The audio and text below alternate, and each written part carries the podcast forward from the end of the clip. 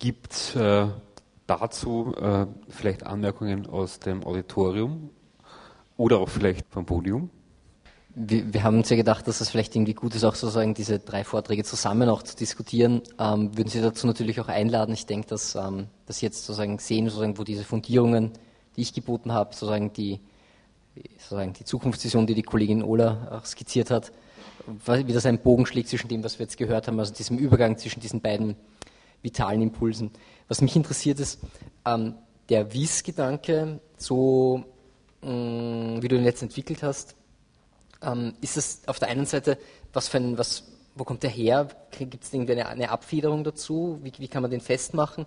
Und er ist sicherlich überwunden, aber das, was jetzt sozusagen an Joy Division Maschinerie dabei rauskommt, ist, inwieweit ist das nicht auch ähm, abhängig von dem Erbe, das das hinterlassen hat? Bin jetzt nicht sicher, ob ich nach meinem Bürotag deine Frage noch verstanden habe, Thomas. Der Wies-Gedanke kommt ja eigentlich ähm, aus, aus der römischen Literatur wo das Wort äh, Vis ähm, ja so viel bedeutet wie wirklich eine, eine göttliche Kraft, also eine, eine metaphysische Kraft, ähm, die sich nicht festmachen lässt.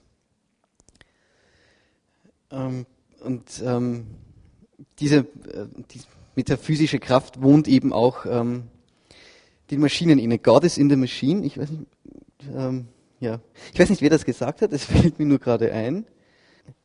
Mich interessiert, also wir haben gerade über, wir haben die ganze Zeit über Präsentation und Repräsentation gesprochen. Das ist etwas, das sozusagen ähm, alle, alle, die sozusagen in irgendeiner Form in dem Bereich arbeiten, ja auch interessiert und dass, dass, dass, dass ja, sozusagen sämtliche Produktionsprozesse damit sozusagen mitbestimmt. Es geht ja um sozusagen die, die Gestaltung des Spektakels. Also ich weiß nicht, wie viele Studenten vom Kollegen Grenzfurtner heute da sitzen, ähm, der genau diese Fragen auch, glaube ich, irgendwie thematisiert, wo es wirklich um diese Frage geht, was heißt eine Theorie also etwas, das ja sozusagen jetzt in, in Diskussion von Evolutionstheorie immer so ein bisschen abgetan wird, weil eine Theorie ist ja nur ein Gedanke dazu. Eine Theorie ist ja eigentlich ein, ein fertiges Erklärungskonzept auch schon, oder ein möglichst, ein möglichst also ein widerspruchsfreies. Aber genau diese, dieser, dieses Verschieben von Präsentation zur Repräsentation, das ist doch genau der Sprung sozusagen, wo, wo wir uns fragen müssen, wo landet der, der Geist doch sozusagen irgendwie dahingehend in der Maschine.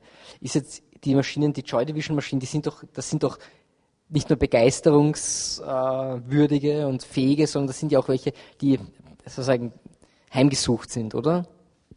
Über, über Joy Division so zu sprechen, ist, ist, ist, nie ganz einfach. Du hast schon recht, weil da ähm, auch ähm, wirklich gerade mit dem, dem Tod von, von Ian Curtis, der dann auch zum Märtyrer äh, hochstilisiert wurde, also wirklich der, einer der, der wenigen Märtyrer des Rock'n'Roll neben, was weiß ich, äh, wie hieß das? Jim Morrison und und, äh, und vielleicht als letzten noch Kurt Cobain und dazwischen war halt Sid Vicious. Und du hast recht, dass ich äh, die, äh, die Präsentation ähm, von Joy Division ähm, vor allem auch ähm, gerade in der letzten Zeit, es gibt jetzt Kinofilme, äh, Joy Division, Zigarettenschachteln äh, habe ich mittlerweile auch schon gesehen dass das natürlich auch ähm, ganz stark zur Repräsentation wird. Ähm, was ich aber meinen würde, ist, dass man doch versuchen sollte, ähm, Joy Division jetzt auch abseits äh, davon zu sehen, ähm, was nachher davon übrig geblieben ist.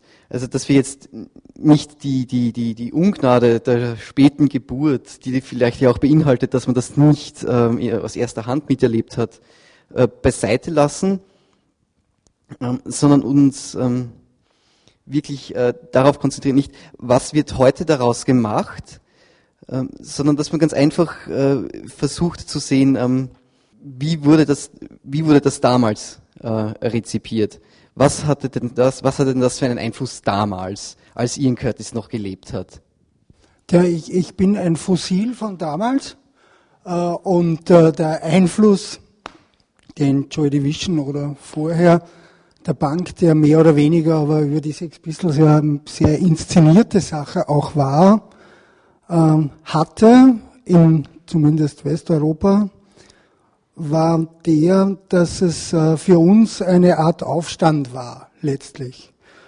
Und äh, auch so rezipiert worden ist von den, sage ich mal, Jugendlichen beziehungsweise jungen, jungen Erwachsenen und äh, aus heutiger Perspektive ist es ganz schwer, eigentlich äh, nachzuvollziehen, weil letztlich war es auch Kritik an der Gesellschaft, aber nicht wie vorher in den 68ern, sondern an dem, was so damals schon hochkam, dass quasi überhaupt jeder Bereich, manche haben das schon geahnt und ich glaube, die Bands oder die Musiker, die Schriftsteller, Philipp K. Dick, sehr schönes Beispiel, äh, haben damals schon geahnt, was wir heute mit Marktwirtschaft umschreiben oder was wir heute mit, um es pointiert oder polemisch zu sagen, mit totaler Verwertung vielleicht umschreiben kann. Und das ist damals schon in der Luft gelegen und das war so ein bisschen eine Form des Widerstandes, die die transportiert haben letztlich.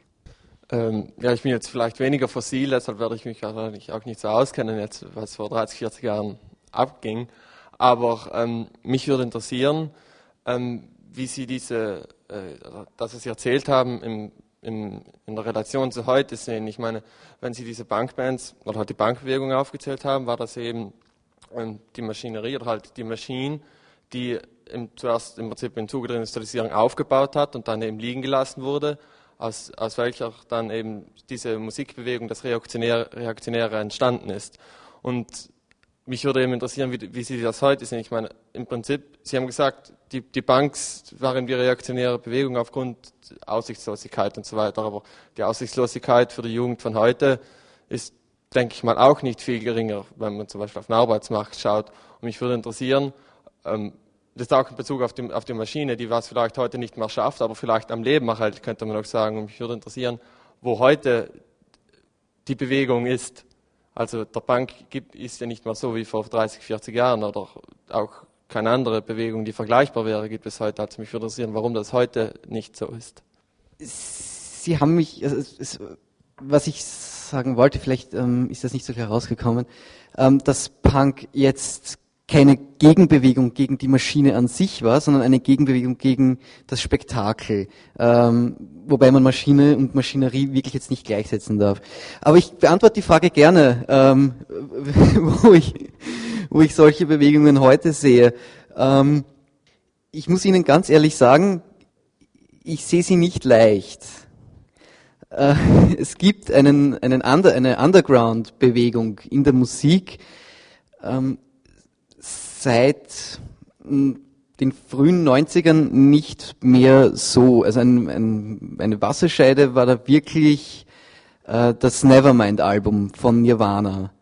Äh, das ähm, Underground, ähm, sagen wir jetzt mal Bands wie Sonic Youth ähm, oder ja, Sonic Youth oder äh, es gibt ja nicht mehr so viele Überlebende, aber sagen wir zum Beispiel mal ähm, Dinosaur Jr einer breiten Öffentlichkeit auch zugänglich macht. Also das war wirklich ein Einstieg. Ähm, und ähm, der Underground, den es bis in die späten 80er, frühen 90er gab, den, den finden Sie ja mittlerweile auch äh, nur noch bei großen Firmen. Also eine Sonic Youth LP erscheint, ähm, wenn sie nicht auf, auf Universal Records erscheint, jetzt mittlerweile auch schon auf dem Label von Starbucks. Die haben auch schon ein eigenes Musiklabel.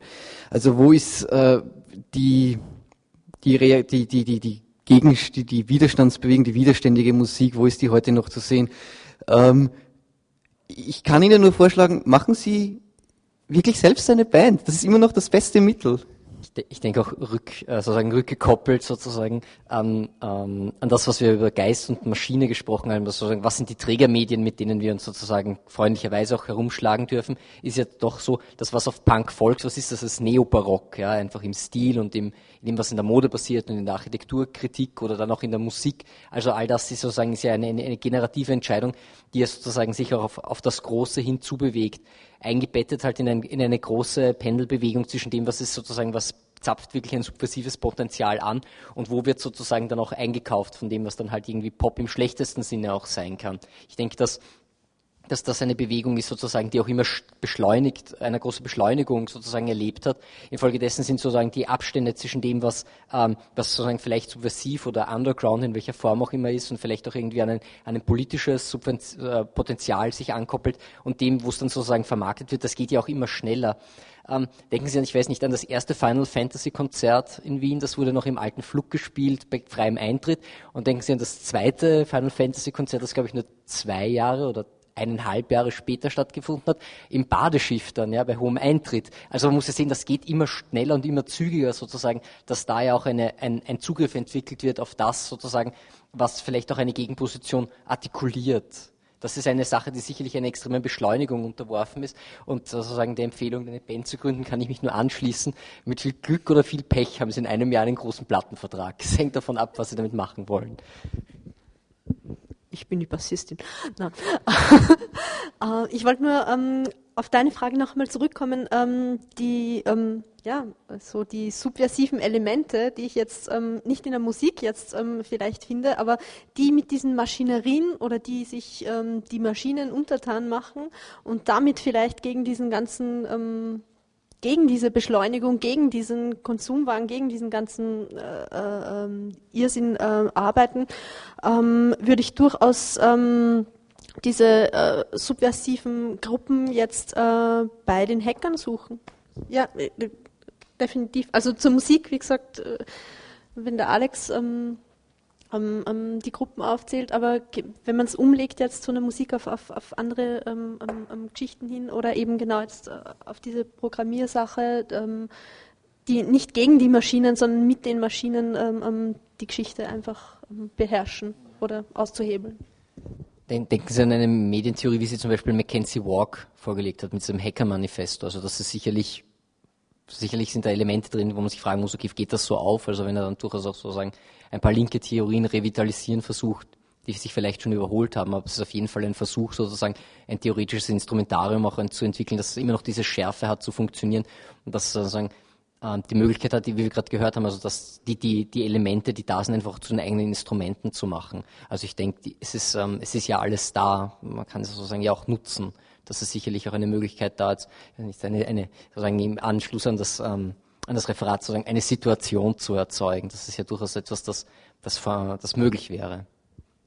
Ja, ich wollte noch kurz was anmerken zu, äh, dass es nach Nevermind, also dass Nevermind sozusagen den Underground äh, endgültig in die äh, Popkultur gebracht hat. Ich weiß nicht, ob das auf die gesamte Musik oder auf Punk und sein Erbe bezogen war, aber wenn das auf die gesamte Musik bezogen ist, muss ich da widersprechen, weil Techno da eigentlich weiterführt noch, also bis spät in die 90er hinein. Und äh, da haben wir auch ein gutes literarisches Beispiel mit Reinhard Götz, Rave zum Beispiel. Da gibt es natürlich sehr viele andere auch, die ich alle nicht gelesen habe, aber das ist halt das, was ich kenne. Und ja, ich glaube halt, dass der Underground ähm, bis also so lange existieren wird, solange es Musik gibt. Also auch bei uns findet man sehr viele Bands noch, die sich jetzt noch an Postpunk orientieren, die halt kaum jemand kennt, aber in Linz gibt es da eine Szene mit United Movement und Walina und so. Das sind wirklich alles sehr tolle Bands und die sollten auch unterstützt werden, aber die würde ich nach wie vor durchaus als Underground bezeichnen. Ja, der Begriff ähm, Underground war, war, wirklich bezogen auf ähm, Gitarren-Underground. Also wir, wir haben jetzt die meiste Zeit auch wirklich von gitarrenbasierter Musik gesprochen. Ähm, und von dem würde ich mir wirklich nicht mehr so ohne weiteres zu behaupten trauen. Ja, den gibt's und der ist super und den gibt's weltweit. Ähm, es ähm, gibt ja da, es gibt ja das, das, das schöne Schlagwort mittlerweile vom äh, Alternative Mainstream. Äh, das ja eigentlich schon ein, ein, ein Widerspruch in sich ist, weil, ja, aber ich, ich will jetzt hier keine ähm, Slogan-Kritik üben, aber das ähm, war wirklich auf den Gitarren. Und es war auch nichts Böses gegen Nirvana. Ich mag Nirvana, will ich nur ganz klar sagen. Ich denke ich denk auch, dass sozusagen das für diesen Punk-Bereich funktioniert das ganz gut. Ich denke, Underground, das darf man nicht vergessen, das ist ja auch eine Beschränkung, die man sich auferlegt. Also das ist ja ähm, Uh, Underground kann ein Etikett sein, mit dem dann Dinge auch verkauft werden, die schon lange nicht mehr Underground sind. Ähm, dieses, sozusagen diese Zugehörigkeit, die dann da mitverkauft wird und sozusagen so ein bisschen so eine, so eine, so eine global zivilisatorische Haltung plötzlich dann noch zu werden droht. Das ist, glaube ich, eine große Gefahr, die, sich, die da drin steckt. Und ich denke, dass extrem viel subversive Musik genauso im, gerechter, im Bereich der neuen Klassik passiert. Ja. Also wenn man sich eine neue E-Musik ansieht, dann ist das sicherlich ein, ein, ein Feld, das, das eine Menge Subversion sozusagen anbietet, dass das sozusagen wirklich gegen das, was an an normativen Haltungen da ist. Das, und die, Sie, haben, Sie haben vollkommen recht, wenn Sie sagen, Underground wird es immer geben, aber ich glaube, die normativen Haltungen gibt es dazu auch immer und die gibt es in einer, in einer unglaublichen Eindringlichkeit. Ja. Und ähm, ich denke, dass gerade zum Beispiel die klassische Musik große normative Vorgaben hat und denen sozusagen auch immer entgegengestanden wird und wo immer auch sozusagen dagegen angestanden wird. Also, ich weiß nicht, wenn es um die Instrumentenverwendung geht zum Beispiel. Ähm, da denke denk ich, gibt es auf jeden Fall ein großes Potenzial. Und ich würde auch meinen, dass im, im Bereich des Punk müsste man diskutieren, was ist denn da noch oder was ist vom Postpunk geblieben und ist das in der Literatur gelandet? Also ich denke, das ist ja, es ist ja auch eine Haltung. Das ist ja nie, etwas, das nicht ausschließlich auf, auf, die, auf die Musik glücklicherweise beschränkt bleiben muss. Das, das denke ich schon auch eine, eine Sache ganz kurz nur, ähm, man darf halt nie irgendwie die, die Macht des Mainstream, ähm, ähm, glaube ich, äh, vergessen. Ähm, beim Mainstream einfach diese Community-Bildungen, die es gibt, ähm, ähm, die aber trotzdem äh, funktionieren, äh, ganz, ganz viel halt auf diese Unterscheidungen, Dissidenzschaffung.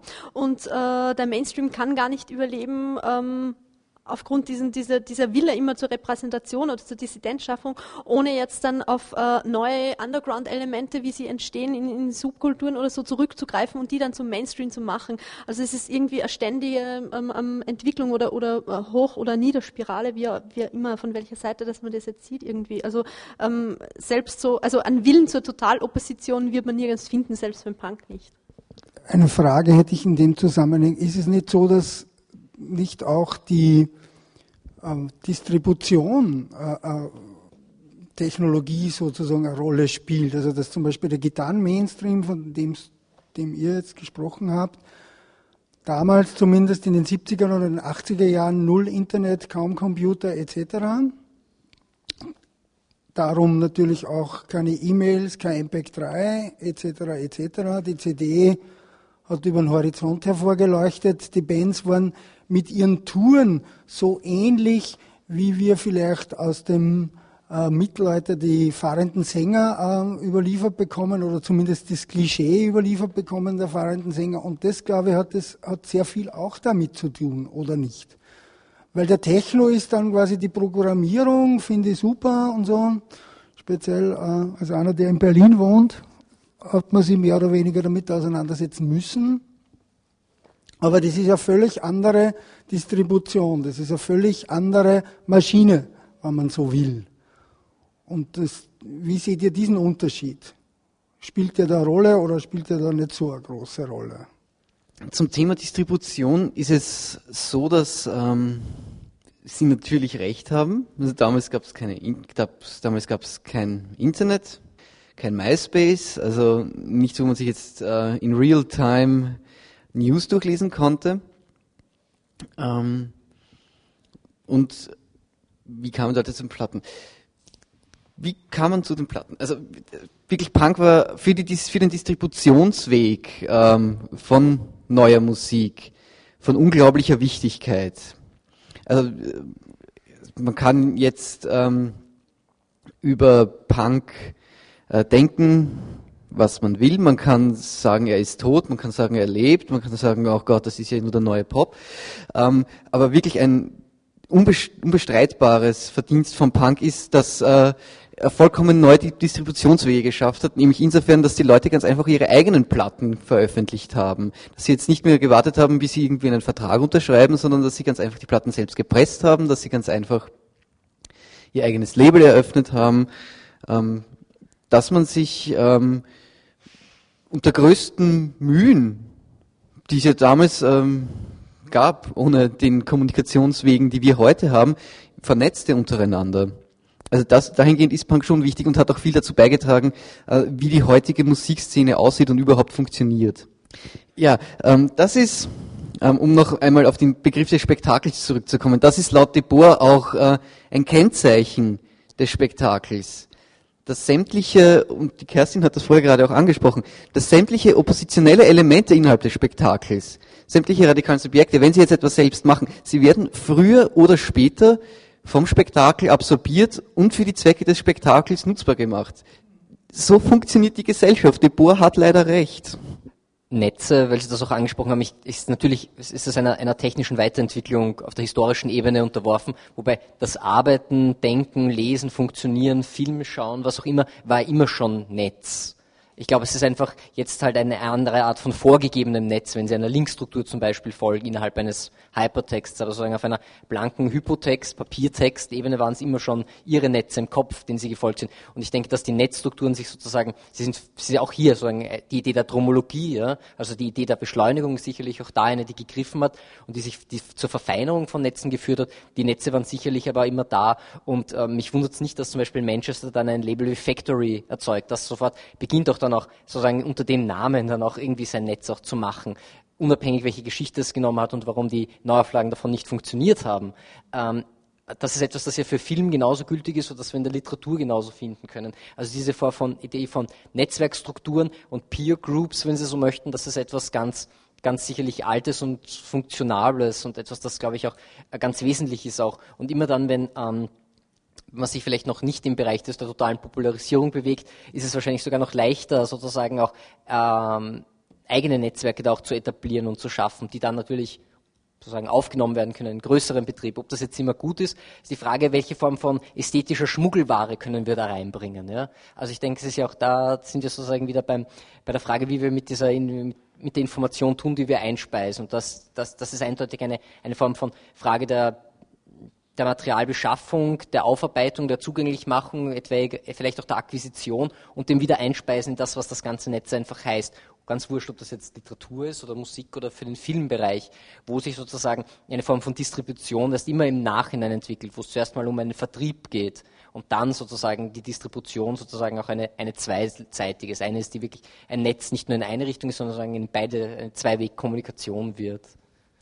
Ich habe nur weil es ihr brav erklärt habt, ähm, ähm, mich ins Netz eingeloggt und ähm, die Joy Division MySpace-Seite für euch rausgefunden. ähm, und eben, also genau dieser Netzgedanke äh, spinnt sich irgendwie bei dieser ganzen MySpace-Geschichte ähm, ähm, super nett weiter. Also dieses Einspeisen von Daten, Joy Division ist tot, aber, aber sie haben 142.803 Freunde. Da kann man nur sagen, wow. Gibt es äh, dazu noch eine Frage? Dann gibt es kein Vergessen mehr. Dann frisst sie irgendwann, letztlich ist es nur ein Gedankenexperiment, frisst sie quasi dieses Netz oder die Netze so fest, so, wenn ein Mensch nichts mehr vergessen kann, wenn ein Hirn nichts mehr vergessen kann, dann wird es irgendwann ziemlich verwirrt bis wahnsinnig. Jetzt könnte man doch die Theorie entwickeln, dass er der Geist in der Maschine irgendwann stehen bleibt. Rein im Kohlenstoff in 200 Meter Tiefe gleich, sozusagen. Subversion wäre dann quasi Destruktion. Das war dann die letzte Form der Subversion in dem Zusammenhang. Nicht?